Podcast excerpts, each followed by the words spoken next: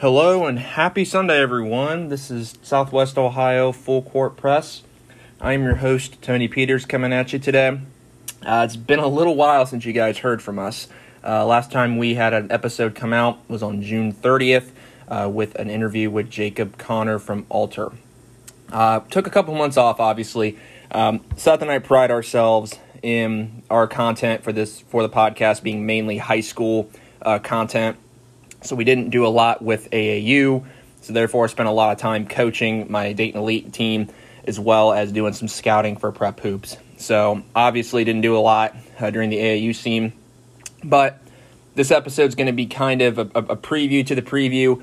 Obviously, Seth and I will do a high school preview when it gets closer, but I wanted to put a content episode out for all of you. So I put something on my Instagram and my Twitter asking for guys and any or anyone for that matter to send in some questions you had for the upcoming season, and we would answer them here on this episode. Got a, some good uh, good questions here. Looking forward to responding to 15 in total. So uh, we're going to go through this. I will go through each one. Uh, I hope you enjoy. Uh, we're going to take a break before I jump right into this, though. So we will be right back. All right, guys, welcome back again. Uh, we're going to be doing some answering some questions here on this episode. So without further ado, we're going to go ahead and jump right in. First question we got is altered a favorite to make the state in Division Two in Southwest Ohio, especially with Paul McMillan now being gone. For those of you who don't know, the second part of that, uh, Paul McMillan the fourth, arguably one of the top three players in the entire state of Ohio, was attending Woodward High School in Cincinnati. Uh, he transferred to Hillcrest Prep in Arizona for his senior year, so Woodward will not have McMillan. Um, I'll go a little deeper into Cincinnati here in a second, but before that transfer, Woodward was probably going to be the favorite uh, to come out of Southwest Ohio. So if McMillan had been there, the answer to this question probably would have been no. But this early in the season, I'm going to go yes. Alter has to be the favorite. Here's why. They've got four of their top five players back from last season. You got Jacob Connor, who's a Marshall commit, who has been playing phenomenal up until the last couple of um, well, I shouldn't say up until he's been playing very well through this uh, summer with Wildcat Select, committed to Marshall. He's going to be back. Not a lot of players in, in Dayton that can match his his length and his talent at six nine, and that incredible wingspan he's got. Uh, they also have Ryan Chu. He transferred over a year ago, was only eligible for half of the season. He will have a full season of eligibility now uh, that he'll be able to kind of help out. Seen a lot of videos this summer of him throwing alley oops to Connor. Very good passer, very good point guard. And then you got the junior trio of AJ Lean, Gavin Geisel, and Anthony Ruffalo. Ruffalo, a very good floor general, good shooter, good facilitator. Uh, AJ Lean, kind of a great two way player. You know, he can score in doses, but really he's going to bring a lot of intensity on the defensive end of the floor and then Gavin Geisel, who originally was more of a of a, a dead eye shooter. He's really kind of evolved his game into more uh, of a complete player. So you got that trio. Uh, added with Connor and Chu. The one player that they did lose is Brian Shane, who was kind of their interior player. I mean, that's a tough to lose because uh, Shane did bring a lot of physicality. But this altered team, theoretically, when you look at Division Two, they've got a lot of experience, and that's something that we're going to talk about here in just a second. Alter's the favorite, but in terms of the Dayton area, I think there's two other teams that need to be worth uh, mentioning. Dunbar, obviously. Uh, we'll talk a little bit more specifically about Dunbar in uh, one of the other questions we had, and then CJ, who's also a GCL team. I'm going to hold off on talking about CJ until our next question because the next question pertains directly to them. But those two teams are probably the two best shots at giving Alter a challenge, I would say. And again, it's October uh, 3rd, October 4th today, whatever date it is a lot could change in a month and two months. I mean, we could still get kids transferring. I just found out there's two kids that transferred um, from Cincinnati to Columbus schools this week. So kids could still transfer. But Alter, on paper, probably is the top team out of D2 in Southwest Ohio. I'd say they're definitely a favorite. In terms of Cincinnati teams, that could maybe be a challenge. Batavia, uh, they're on their rural Cincinnati on the east side. They were 18 and 3 last year. They got blown out by Fenwick in the tournament. Uh, Batavia's got three of their top five. They have a kid named Mason Weisbrot who's a 6'9 senior. Uh, he's got a very good chance of being a special player. Uh, the big issue with Batavia is just the league they play in is not a very good league. So being 18 and 3 is, is great and all, but they're not exactly playing the most dominant teams to prepare them for the tournament. Um, if they can put the pieces together this year, I think they can can be pretty solid. Uh, Woodward, even though they lose McMillan, they still have quite a few guys uh, still there. Um, one guy in particular, sophomore Rue Mills, watched him during AAU. Uh, really good player. He reminds me of McMillan in that he can score at will. Uh, I'm not comparing his talent to McMillan, but his style of play is very similar. So I think that Woodward will still be fine in the CMAC. Now, I don't know how far they're going to get uh, in terms of will they get out of the district. It's way too early to be having that conversation, but I think they can be considered. And then Wyoming, they bring back three of their top six from a 15 and 8 team last year, uh, a team that made it to district finals before losing to Chaminade Julienne. I think Wyoming every year needs to be considered because, frankly, they're a very good team. Uh, I think it's very foolish for someone to think that they can't compete. So I think they're worth the naming as well. So that kind of answers that first question about Alter. That takes us into our second question Can CJ win the GCL? And as a follow up to it, will it be a showdown for regionals between them and Alter? CJ winning the GCL is definitely doable, but it's going to be complicated. Um, CJ does lose their two kind of core guys from last year, and uh, AJ Solomon and Dan Nassif. Those seniors, I think, played a large role in why the Eagles made the run they did. That and they were playing their best basketball at the right time. Those guys gone really is going to leave a void, I think, with the Eagles. The two best players now back are Evan Dickey and Jonathan Powell. The big problem, though, with the Eagles on that is that's a junior and a sophomore you're talking about. It's very hard to win in the GCL when your two best players are non seniors, especially when the team you're going to be competing with, Alter, has their top five guys all upperclassmen. CJ knocked these guys out of the tournament a year ago, so it'd be easy for someone to look at that and say, well, CJ could do it again. And you're right, it's very possible. But again, when you get to postseason basketball, sometimes it's about who's playing the best basketball at the right time. Alter may have been the better team last year, but CJ was playing better at that time and was better prepared. To that point, it's hard to say if this will be a regional showdown between CJ and Alter because the GCL has been known to go into the same sectional as other teams. What do I mean by that? At the sectional draw, it's not unheard of for the GCL co-ed teams to go into the same bracket as the other GCL co-ed teams because you've already played them twice. So why not play a team you're familiar with? So I could see CJ choosing to go into a bracket with Alter where this may be a regional matchup or what should be a regional matchup, maybe a sectional final. It's hard to tell. Again, when you get to the postseason, there's a lot of different factors you'll be looking at. CJ will be looking at different factors. You know, I don't know if, if it's going to be a regional showdown. It just depends. Now, if they go in separate brackets, it's very likely. Like I said in the previous question, Cincinnati not very strong this year. There's not a lot of teams out of Cincinnati, I think, that are going to be able to match what CJ and Alter do. It also depends what bracket Dunbar goes in. Will Dunbar follow one of these guys? Or will there be another team that ultimately comes in here and, and surprises all of us? So CJ could t- theoretically have that matchup if they both made it. In terms of the GCL, me personally, I'm going to have him sitting in second place. I think Alter's experience gives him the nod going into this. When you look at the rest of GCL, Fenwick and Badin both have new coaches. It's going to be hard to tell kind of what happens here from the beginning for them. Uh, both Badin, or excuse me, Badin has quite a few guys that I really liked seeing, some sophomores and juniors in the AAU. I think that's going to look good for them.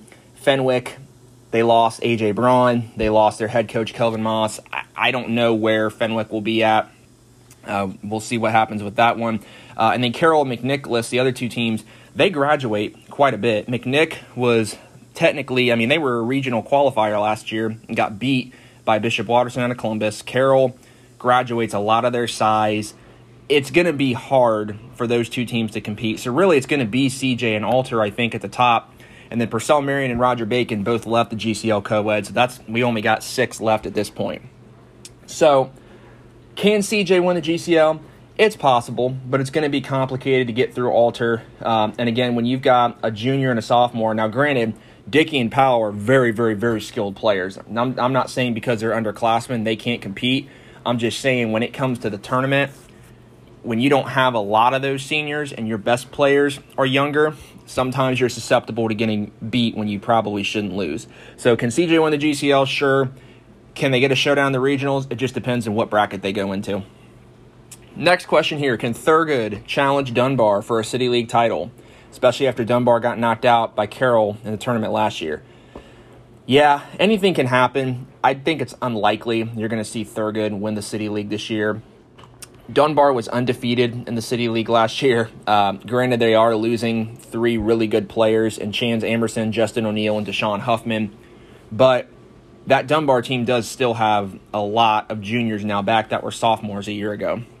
And I think that's the reason, or a big reason, why Dunbar lost in the tournament was they weren't as mature because you had those sophomores. Actually, I take that back. Those sophomores did not play um, in that game due to the transfer rule. So Dunbar didn't even have everybody, but they also were very dependent on some younger players last year, and they ran into a Carroll team that just had the better game plan. I think this year Dunbar is a lot more mature uh, between Antone and Anton Allen, as well as uh, Randy Latham. Those three juniors are going to have big roles for Dunbar.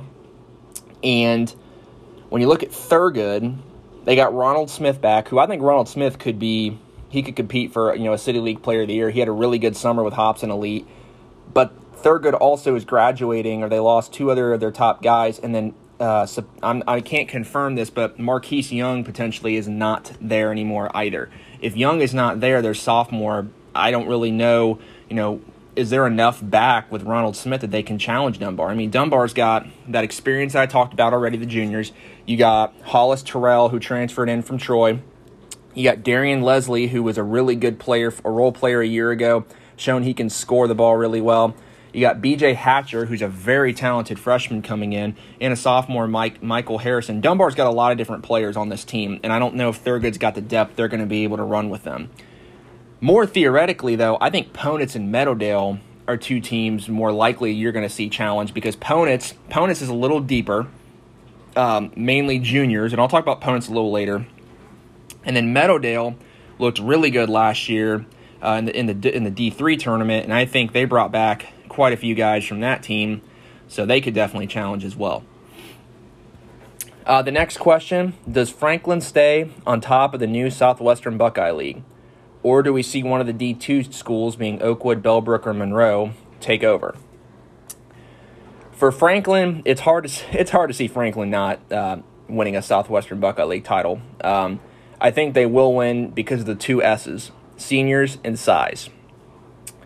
Uh, they've got a lot. They got three seniors specifically: Isaiah Bales, who is the coach's son, uh, Nate Parlberg, and Noah Rich. Rich and Parlberg both over six five that's really tough. You know, when you got that type of size on a team, especially uh, in a league like the Southwestern Buckeye League, where you're not used to seeing guys that are that big, you got that advantage going for you. Then you add the fact that the tradition that Franklin has and the coaching they have in Brian Bales, very difficult to see the Wildcats losing here. Um, in the last 10 years, Franklin has won an outright or a share of the Southwestern Buckeye League nine times. 2019 was the only year they did not win a share or win outright. That is incredible. And with the Southwestern Buckeye League now looking different with some teams moving, it opens up the door with oh, now it opens the door for some new teams to maybe make some noise. But do they have the size to compete with Franklin? Of the three D2 teams, I don't think Monroe will be able to compete. They did lose quite a bit from a year ago. Oakwood, they got a great duo in Keon Wright and Will Maxwell. They got a few other seniors as well that are back. I think that senior heavy team is going to give Oakwood advantage. I could see Oakwood taking a game from Franklin this year, but I don't know if they're going to take both. And then Bellbrook, they're finally healthy. Gabe Pavlock is back after missing last year to an injury. They're bringing in a good freshman in Austin Webb. I think Bellbrook is finally moving in the right direction that we could see them challenge. The only concern I have with them is they're playing a very, very, very tough non conference schedule that's going to require them to be playing quite physical in a lot of these games. Are they going to get beat up in the season, or when they go play Franklin, they may not be at full strength? No denying that the talent is there, they just got to be healthy enough to, to compete. So I'd say Franklin is going to be at the top uh, for this year, but I would say Oakwood's right on their trail, and then Bellbrook definitely not far behind. This next question is one of my favorite ones I got asked. How will Centerville handle expectations of being champions? And can a team like Miamisburg or Wayne challenge them? I wrote down some notes uh, for all these questions, but this one I didn't really have to write notes down because to me it's a simple answer. Centerville's going to have no problem handling expectations if you listen to podcasts or you listen to how Brook Cupps talks about his team, he talks about culture, he talks about family, he talks about a lot of different things that are beyond basketball. That is a huge reason why Centerville is so successful is these kids buy in to what they're trying to do.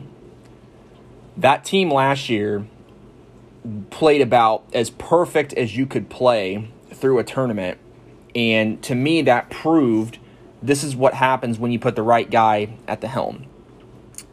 I think Centerville's going to have no problem handling these expectations, and I think they're going to actually maybe even surprise people um, with what they could do this year. In terms of the second part of that question, Miamisburg and Wayne, Miamisburg, some of those grittier guards, those defensive minded guards they had a year ago are gone. And granted, Miamisburg did beat Centerville once last year. I don't know if they can do that again this year. They bring back Jackson McGowan, they bring back Anthony Kopic, and those guys are really good wings, but they're not really guards on the perimeter. And you need guards that can handle the pressure Centerville is going to bring at you. Does Miamisburg have that? I just don't know yet. And with Wayne, I mean, I don't even with Wayne, I don't even know what the roster is going to look like. Uh, there's so many questions about who's going to be playing because they got football kids. Um, I am hearing some of their kids are going to be going to, to college a year early instead of playing basketball. There's still questions about some of the football kids. I don't know where Wayne is at. The only consistent I know with Wayne is they have Laurent Rice, but Laurent Rice, excuse me, Laurent Rice by himself is not going to get Wayne past Centerville. When you've got Centerville's got four of their top five from last year back, you got to have a really good team that can beat them. You can't have just one player. So honestly, between Miamisburg and Wayne, I don't know if either of those teams are going to necessarily knock Centerville off as a GWOC champion. I don't even know if Springfield can do it. Springfield has a lot of athleticism. They can play fast, but they showed they they struggled at times with Centerville last year. And again, with Centerville bringing back so many of those pieces, can they do it? I don't know. I would say Centerville though is going to take care of business because that's what Centerville does. The second question that this person, same person had was Is there anybody that has a chance of beating Centerville this year? Again, I mean, anything can happen. Any, uh, you know, you have a bad shooting night, you just don't handle the ball well, you don't rebound the ball well, you can obviously lose. When you look at the GWOC, though, I just don't think there's many, if any, teams in the GWOC that I see beating Centerville twice. You know, obviously, if Wayne brings back everyone they're supposed to bring back, they may get one by Centerville. Springfield may get one by him. Heck, Fairmont, Fairmont's been playing, looking really good uh, in the offseason. They theoretically could potentially shock the world and beat them. Anyone could beat anyone on any given night. That being said, the talent Centerville has, I just don't see that happening. Plus, you look at some of their. I was trying to find their non-conference schedule. I don't have the whole schedule, uh, but they do play Moeller and they play St. Vincent St. Mary out of Akron. Moeller's not the same Moeller as they were in the past, so I think Centerville can beat them again. St. Vincent St. Mary, that's a different conversation, though. Even though they lost Malachi Branham, that team probably, arguably, is one of the best teams in the entire state, regardless of division. That's a conversation for another day, though. My next question I got What will Northmont look like with Darnell Hoskins and Pete Poland coaching? And what can they put together there? First of all, this is great for Dayton. Um, I remember growing up, and Coach Hoskins and Coach Poland, they were at Thurgood Marshall and Dunbar, respectively. And it seemed like every year Thurgood and Dunbar were making runs to state. Those two built those programs to being two of the best programs in the entire state of Ohio. So to have them both together again at a school like Northmont, where you've got a lot more options of of players with it being a bigger school than you did at Dunbar and Thurgood, the sky's the limit. In terms of this year, they're going to be young. They're going to be very young. You know, at when they were playing at Oak Hills at a, in the, in June during the summer stuff. They had five freshmen playing on the varsity in a game against Lakota East.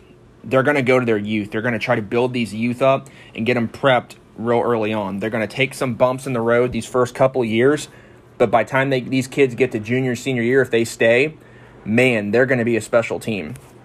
I can remember Northmont in the past couple of years being a team that was top three in Dayton. They can get back to that. It's just going to take some time, uh, especially the last two years, just not being able to win the GWOC. That's the first thing you got to do is you got to get these young kids acquainted to being in the GWOC, the physicality of it, get them adjusted to the game, and then you can work on the, the next step of how do you game plan for each team respectively. The next question Can Colin O'Connor at Tecumseh be the next big prospect for the Central Buckeye Conference or CBC? Yes, absolutely. O'Connor is a very unselfish player, very good guard. He's what you want in a point guard. He had a very good uh, summer. He earned a, a, scholarship from Stetson, a Division One school. Um, very good player. He's the son of Wade O'Connor, former uh, Division One coach and a really good uh, trainer and activist here in Dayton. Uh, does a lot for the youth around here. So he's got a lot of, you know, he's got that that background in him as well. The problem with Colin though is exactly this. He plays in the Central Buckeye Conference and Tecumseh is a Division 1 school.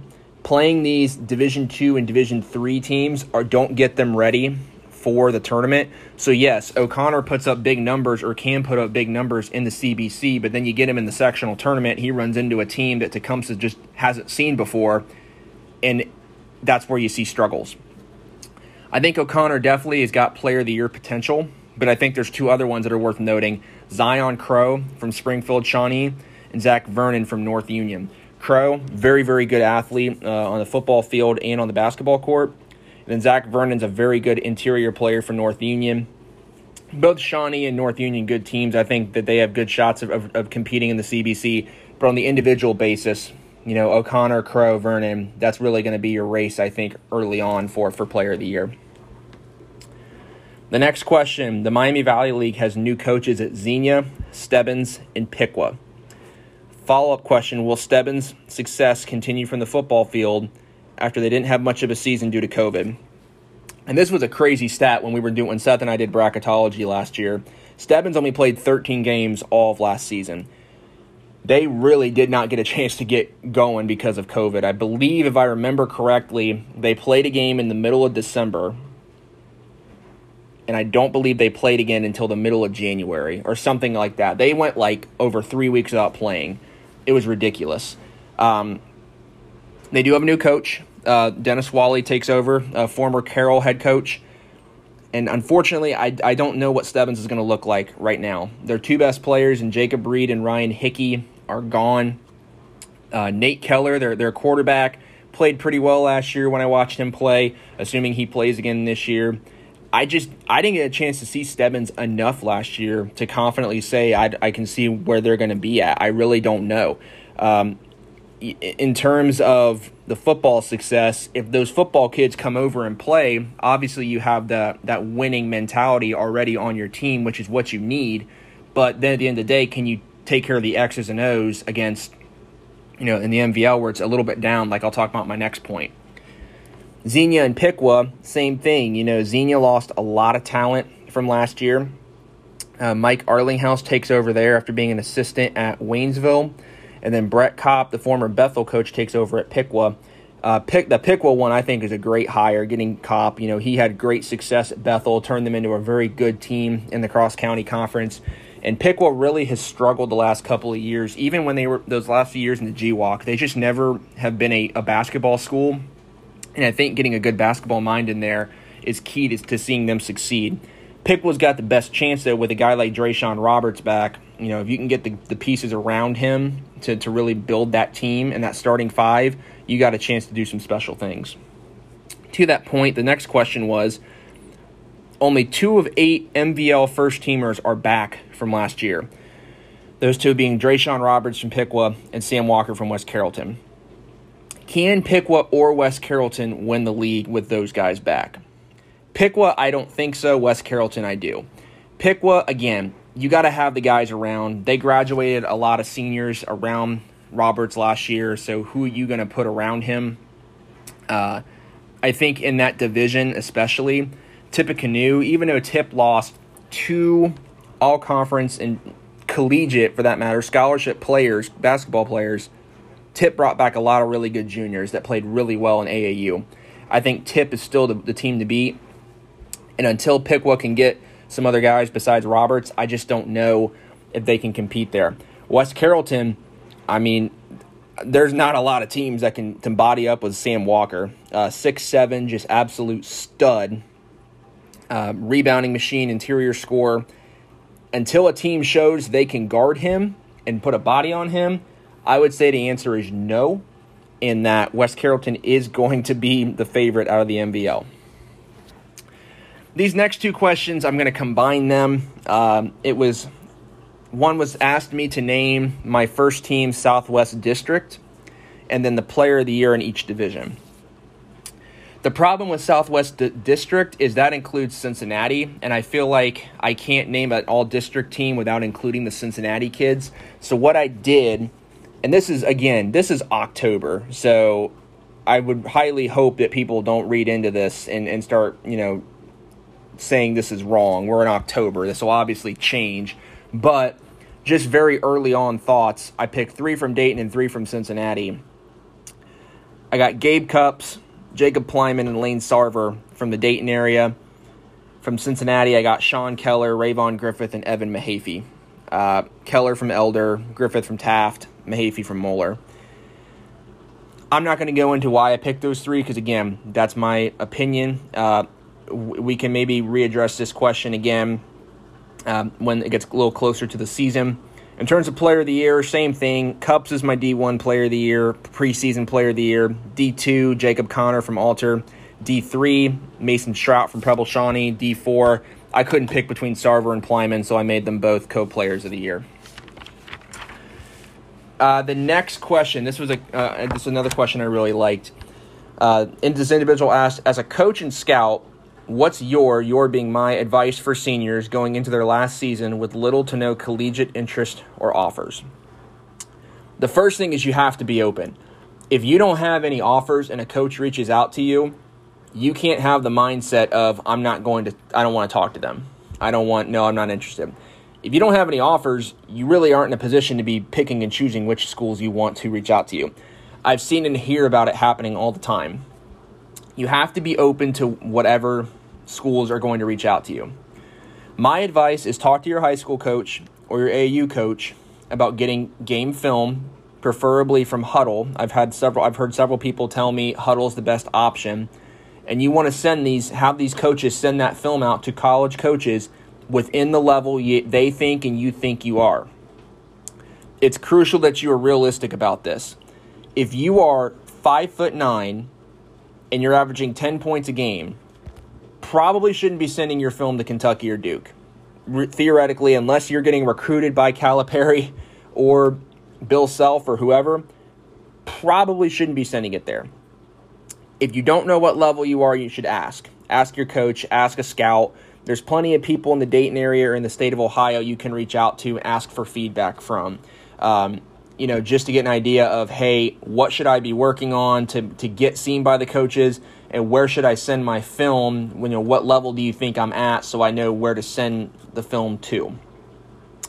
Another piece of advice I'd give people don't be afraid to introduce yourself to coaches, especially in the summer, especially in the AAU. You know, when you see these coaches out, introduce yourself. You know, you're not necessarily having a conversation about this is why you should recruit me, but the best person to ask about what to what coaches are looking for are the coaches themselves because every coach is different.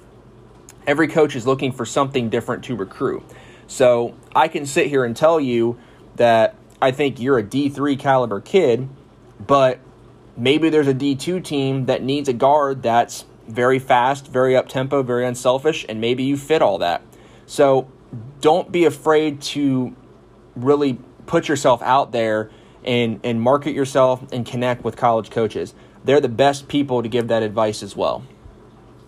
And I will say on this podcast as well, if there are any unsigned seniors that do need advice on this, you know, COVID unfortunately has still made things complicated. Uh, I still think we're playing catch up from some things that happened in 2020 and 2021 on the recruiting landscape. Anything I can do to help or any feedback I can provide, I'm always willing to do that. Uh, moving on, though, the sleepers in different conferences, and then the top underclassmen who will be impact players. For the sleepers, I kept this to the teams, different teams. Underclassmen, obviously, as individual players. I tried to focus a little more on the rural schools because a lot of these questions that came in were about, you know, the, the D1 through D2 teams, and we didn't talk a lot about the rural schools. So I'm going to talk about some of the sleepers there. Ponitz, I, will start with Ponitz, though. They're the only team that we've already talked about. Ponitz, I think, is a sleeper. They're very junior heavy. Dewan Anderson, Trent Kindred, Jaden Buchanan. That that trio plus a few other guys. They were young a year ago. The Ponitz only lost, I think, three seniors from last year's team. Alan Spears has been working on in this program for several years to get these guys to where they are now. I think if they don't hit it this year, next year is going to be the year they're going to explode. You're going to see these guys potentially competing for you know a district title. Um, they can challenge Dunbar. I think they will. In the MAC, Versailles, Three of their top four are back from a year ago. They were a regional qualifier. MAC basketball, no no better way to get you prep for Division three sectionals than playing the MAC schools. You know, playing your Marion locals, playing your St. Henry's. The physicality is there. Versailles had a losing record and still made it to the regionals. I think this year they can actually be one of the best teams in the MAC. Troy Christian, out of the new Three Rivers Conference, they only lost two players, Chaz Shamel and Zach King from last year. They bring back a lot of those guys. They are a very young ish team, so they could run into that problem we talked about with Miami East last year. We talked about CJ at the beginning of this episode with that youth. How far can they get in Division 4? We'll see what happens there. Arcanum out of the Western Ohio Athletic Conference, they got a really good guard in Jake Gabo. I think they're the third best team in that conference behind Tri Village and Preble Shawnee. They they were a top five seed in Division Three last season. I think they can definitely replicate that this year. Dayton Christian out of the Metro Buckeye Conference, Division Three team. You know, Devin Dreyer put on a lot of muscle this offseason. Definitely looks a lot more physical than he did last season.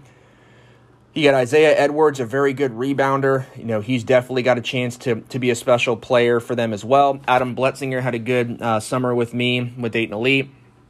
Dayton Christian has the size. That's something that not a lot of teams in the Metro Buckeye Conference have. I think that the Warriors can do some damage in the conference. Once they get into the sectional, it'll be a little more of a race, a wide open race at that point, but that'll be a conversation for later. And then Jackson Center out of the Shelby County League. They were district runner ups a year ago. They lost Aiden Riker, and let's be real, when you lose a player like Aiden Riker, it's very hard to replicate that. Unless you're Jackson Center and Scott Elkert, your coach. Um, that team finds a way to make it to districts every year. I think regardless of what they who they have or who they don't have, they're going to be a favorite or a sleeper. This year it's Camden Reese and Jason Mullenhauer. I think they're both very, very skilled players. They bring that defensive awareness and that coachability that Jackson Center thrives on.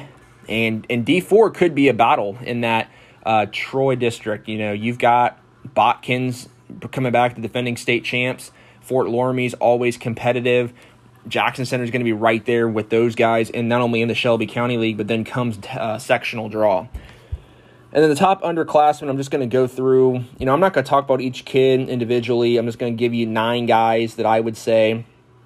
Austin Webb from Bellbrook, you know, I'm, I'm thinking he's he might be a varsity player for Bellbrook from day one. Um, definitely a very good guard. Ben Manker from Mason, he's a sophomore very good uh, off season with Midwest Basketball Club, their Adidas Three Stripes team. Manker, uh, definitely a, a, you know a a D two low major potential player. I think, my opinion, early on. Uh, Miami East, the sophomore duo of Jacob uh, Roth and Wes Enos.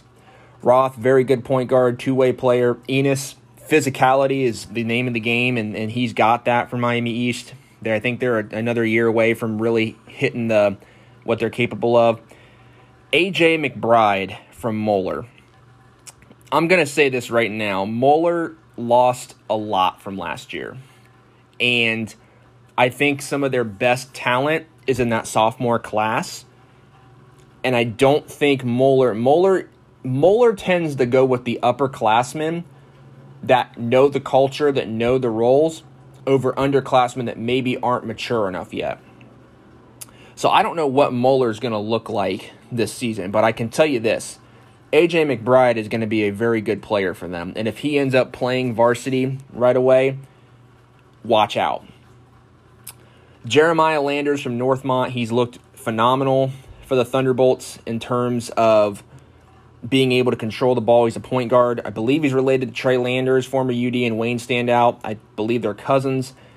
Watch Jeremiah play at Oak Hills for Northmont and their summer league stuff. He already looks like he knows how to control the basketball. Very good thoughts on him.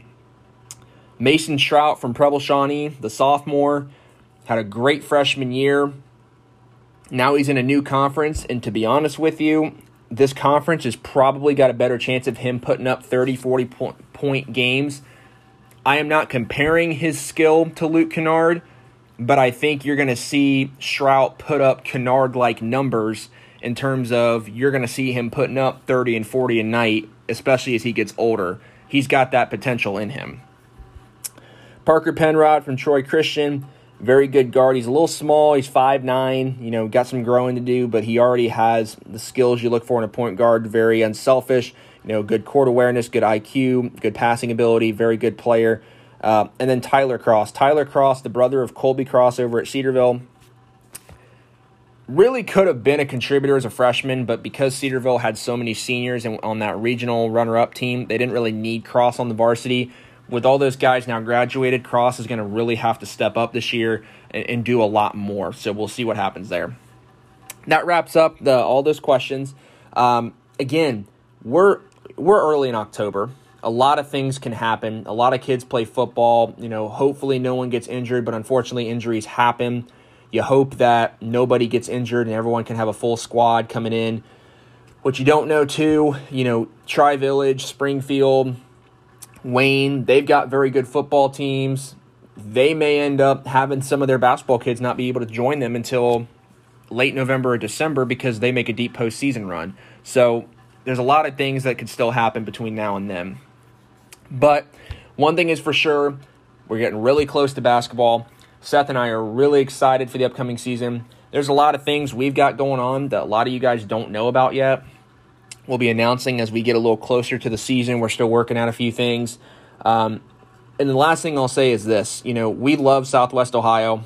We've done a lot for Southwest Ohio or have tried to. Um, we're going to continue to put Southwest Ohio as the focus of our brand. Uh, but one goal of mine this year is to put some content out there, maybe about other teams outside of the area. Because I can remember on multiple occasions last year with Botkins and Centerville making deep postseason runs, that Seth and I would talk to people about the teams that these guys were going to play, and nobody knew what we were talking about. So I think it's a good idea to have content out there so you everyone can see, especially as teams like Botkins, as teams like Centerville, Alter, whoever make deep runs, you can see, oh, here's who's waiting for us in the state tournament, or who here's who I trust these guys in Dayton. Here's who they think is, we're going to have to go through to get to get to UD and play just some additional content. Um, so we'll be looking to do that. But again, that's not to say that that's going to become the focus. That's not. We're going to continue to make Southwest Ohio the focus, and we're going to be continuing to call games. Um, and as always, you know, if you have an idea uh, for the podcast, you want to hear a certain interview, you want to hear a certain conversation, let me know. I want to thank everyone that sent in questions for this episode. I really enjoyed reading them off and answering them, and hopefully I didn't piss off anybody too much with my answers. But again, it's just perspective, and we're in October. A lot could change in between now and December 1st or November 26th when we start the season. So, with that being said, thank you for tuning in to Southwest Ohio Full Court Press. This is Tony Peters signing off.